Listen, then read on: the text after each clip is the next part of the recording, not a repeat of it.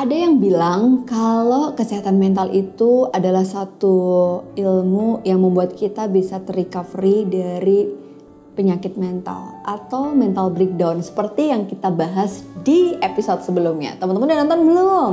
Kalau belum langsung aja nonton ya. Dan aku pengen disclaimer dulu ke kalian. Kalau kita sudah mengalami namanya mental breakdown, emotional burnout, atau bahkan mental illness sekalipun, itu nggak apa-apa recovery mental kita itu adalah tugas kita sepanjang hidup kita. Jadi kalau teman-teman ngerasa habis nonton video itu dan teman-teman ngerasa semakin down, so take your time. Kenapa? Artinya teman-teman sudah berproses untuk menyadari apa yang sebenarnya terjadi pada mental kalian. Dan recovery-nya seperti apa Mbak Ana? Recovery itu akan terjadi sepanjang kita hidup. Oke teman-teman, Assalamualaikum semuanya. Analisa channel kali ini kita akan ngebahas mungkin tidak berbau tentang mental lagi, tapi relate karena aku coba untuk menjawab beberapa pertanyaan netizen di komen di YouTube, DM Instagram, dan lain sebagainya. Bahwa ternyata di tengah situasi pandemi ini, masalah mental kita itu sangat relate dengan yang namanya miskomunikasi. Dan komunikasi ini sangat ada korelasinya dengan yang namanya kepercayaan soal trust itu ternyata nggak cuma pasangan loh, tapi hubungan dengan orang tua anak. Kalau kita nggak percaya sama anak kita, bawaannya pengennya diikutin mulu tuh anaknya. Kita nggak percaya sama orang tua kita, dikasih arahan kita nggak akan mau nurut. Hubungan atasan bawahan, kalau nggak ada trust issue di antara atasan ke bawahan, jadi akhirnya atasannya pengennya memonitor terus bawahan ke atasan nggak trust sama atasannya akhirnya mendapatkan tugas ya cuma sekedar menjalankan aja di belakangnya dia tidak akan menjalankan tugas itu karena tidak ada trust di antara hubungan mereka. Atau bahkan sekedar trust uh, terkait sama relasi kita sama teman sahabat kalau nggak percaya susah banget kan untuk bisa menjalin hubungan yang lebih dalam lagi. Well teman-teman soal trust ini juga bisa membuat kita menjadi uh, burnout juga loh mental kita. Bayangin kalau kita panjang waktu pandemi ini terbatasnya kita kerja akhirnya harus WFH kalau kita nggak percaya komunikasi kita semuanya terbatas ya udah itu yang bikin kita lelah. Kalau karena kondisi pandemi ini akhirnya teman-teman beberapa ada yang long distance dengan pasangan atau beberapa akhir ini teman-teman jadi nggak bisa berinteraksi uh, lebih sering dengan orang tua akhirnya semakin ada rasa tidak percaya dengan mereka beliau dengan anda dengan teman-teman jadi kayak nggak percaya ini akan memunculkan konflik-konflik secara mental Oke, kita akan ngebahas dulu ya tentang apa sih sebenarnya trust issue itu. Well, teman-teman yang belum subscribe, jangan lupa subscribe dulu. Karena kalau kamu udah subscribe, kamu akan lihat nih tayangan kita seminggu dua kali yang bakalan memberikan insight kamu tentang bagaimana sih kesehatan mental ini pentingnya dalam hidup kita. Oke teman-teman, apa sih yang terjadi saat ini tentang trust issue? Saat ini tuh kita memiliki isu tentang trust, tentang rasa percaya, percaya sama orang lain tanpa menyulitkan kita untuk uh, melakukannya. Jadi kalau kita percaya itu nggak butuh kita harus dan terpaksa, tapi ada sebuah kebutuhan kita untuk melakukan komunikasi atau percaya dengan ucapan atau apa yang disampaikan oleh orang lain. Dan pada konteks ini, mempercayai apa yang kita lihat di depan mata itu kadang sulit loh. Apalagi yang kita dengar. Jadi jangan sampai kalau kita bicara tentang rasa percaya, setiap hubungan kita terhalangi oleh tidak adanya percaya ini. Dalam dunia kerja sendiri, hal ini tuh bisa menjadi penghalang teman-teman terhadap berkembangnya karir kalian. Kalau misalnya dalam sebuah tim nih, saat WFH begini, semua kerja dari rumah, by remote. Kalau kita nggak percaya sama kualitas kerjaan teman kita, kita rasanya pengen ngerjain tugas dia. Kalau kita nggak percaya sama bawahan kita, kita rasanya pengen menteror dia 24 jam. Kalau kita nggak percaya sama atasan kita, kita rasanya itu kayak nggak mau dikasih perintah atau mendapatkan arahan selama WFH ini. Jadi sekarang kalau aku rasa di tengah pandemi ini, coba deh teman-teman munculkan lagi investasi yang penting dalam menjaga kesehatan mental kita di tengah minimnya komunikasi antar hubungan apa pun di hidup kita adalah rasa percaya bangun rasa percaya ini it takes to the tango. Nggak bisa satu orang doang, tapi harus dua-duanya. Kalau memang ada isu tentang trust ini tidak terjadi dalam hubungan kalian dengan siapa pun orang yang ada di dekat kita atau di dekat teman-teman, maka komunikasikan itu. Bangun rasa percaya.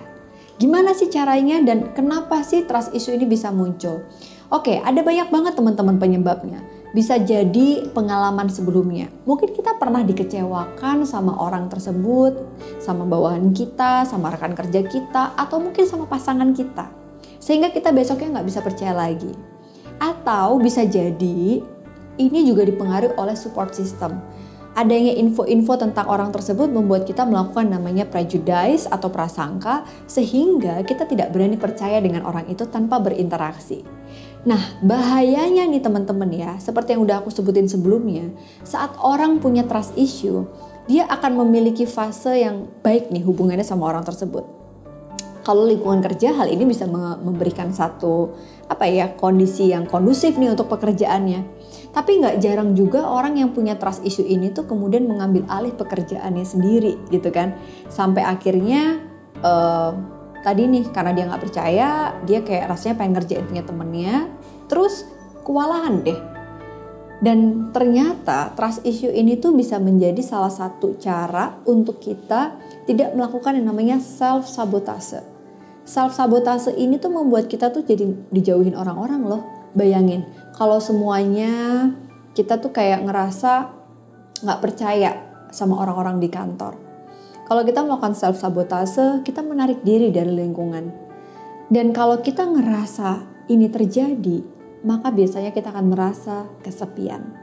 Kita akan menutup kemungkinan uh, bahwa kita mungkin bisa mengalami yang namanya kecemasan ketika kita berada dalam lingkungan sosial atau mengarah pada social anxiety disorder kalau itu diperpanjang dan semakin parah. Jadi teman-teman, kalau kita memiliki trust issue, ini mungkin akan membuat kita itu jadi kayak ngerasa gimana ya, orang yang paling benar. Karena kita merasa bahwa orang lain salah. Coba deh buka lagi mata batin kita bahwa ternyata kita itu tidak percaya dengan orang tersebut bisa jadi bukan karena orang tersebut, tapi karena diri kita sendiri punya masalah tentang rasa percaya. Aku tahu banget sih, membuat isu tentang rasa percaya ini memang ternyata nggak mudah. Karena dipengaruhi oleh pola asuh, lingkungan. Tapi gimana sih caranya supaya kita bisa punya rasa percaya ini dalam setiap hubungan? Oke, tipsnya yang pertama adalah teman-teman coba kenali dulu deh. Aku dulu juga orangnya kayak gitu. Aku tuh kayak susah gampang percaya sama orang lain. Tapi sampai akhirnya emang investment ya untuk kita menjalin terus yang namanya interaksi supaya tidak hanya di level persepsi. Jadi kita harus tahu kenapa sih kita nggak percaya sama orang ini. Kalau udah kita baru bisa membuka diri kita. Kenapa uh, akhirnya pelan-pelan kita harus percaya sama mereka membuka diri ini juga cara kita untuk mengevaluasi bahwa sebenarnya kita juga masih punya banyak kurang kok. Jadi it's okay kan kalau investasinya you have to let uh, them to make uh, sesuatu yang mungkin salah, gagal dan belum benar. Jadi kesalahan itu adalah investasi loh. Membiarkan mereka salah itu adalah investasi untuk membuat mereka belajar sehingga besok mereka bisa tahu dan kita bisa percaya. Kayak anak kecil kalau dia salah dia akan belajar kan. Dan kalau kita nggak kasih kepercayaan anak ini nggak akan belajar. Itu yang terjadi pada setiap hubungan teman-teman. Tapi lihat lagi konteksnya. Kalau teman-teman sebagai seorang atasan atau supervisor, ya kita nggak bisa langsung percaya begitu aja. Kita harus mendampingi dan mensupervisi pekerjaan mereka. Nah, teman-teman, tips berikutnya adalah bangun komunikasi yang terbuka. Jadi jangan sampai semua itu ada di level persepsi tanpa interaksi. Kalau di level ini kita akan bertanya dua arah dan akan terjawab dengan jawaban mereka. Jadi pada konteks ini kita akan bisa memahami gimana sih gaya komunikasi dari lawan bicara kita. Yang terakhir adalah coba belajar untuk memaafkan. Karena biasanya orang-orang yang punya masalah terhadap isu tentang trust ini tadi, biasanya orang-orang ini sulit membuka maaf mereka. Jadi akhirnya mereka tidak bisa percaya. Mungkin rasa marahnya bukan dengan orang tersebut, tapi dengan orang yang lain di masa lalu. Dan dengan memaafkan yang mudah, ini akan membuat hidup kita tenang karena kita percaya dengan semua orang dan juga semua yang terjadi dalam hidup ini. Oke teman-teman, manusia itu nyaman dengan semua hal yang konsisten. Karena membuat kita nyaman, saat keadaan tidak lagi konsisten kita kayak merasa terjebak nih. Wah ini ini bukan zona nyamanku nih. Ini kayaknya nggak kayak biasanya nih. Karena kita punya masalah trust issue tadi kita jadi ngerasa kayak insecure. Jangan-jangan kita nggak trust sama diri kita sendiri, bukan sama orang lain. Jadi kalau teman-teman lihat orang-orang yang sulit percaya sama orang di sekitarnya, itu mungkin dia dipengaruhi oleh peristiwa terjadi di masa lalu yang sebenarnya yang harus diselesaikan adalah masalah yang ter terjadi pada orang ini sendiri gitu. Jadi kalau kita ngerasa hari ini pengen waspada, boleh, tapi jangan sampai lebay. Karena kalau pada konteks lebay, khawatirnya ini bisa menghambat semua elemen hubungan kita dalam hidup. Dan ini nih, yang jadi gampang bahaya adalah kita jadi gampang stres dan gampang kalut karena semua-semua dipikirin banget. Kalau gitu percaya aja deh teman-teman, kalau kita percaya sama kehidupan ini ada yang mengatur untuk semua yang terjadi dalam kesehariannya, maka tugas kita hanyalah berjuang. Jadi enak banget nih ngejalaninnya. Sama-sama belajar ya teman-teman, karena aku juga ngerasa punya isu terhadap trust ini tadi. Tapi kalau aku mau coba untuk belajar bisa, kenapa kalian enggak? Sampai ketemu di episode berikutnya dan thank you dan nonton Analisa Channel. Assalamualaikum.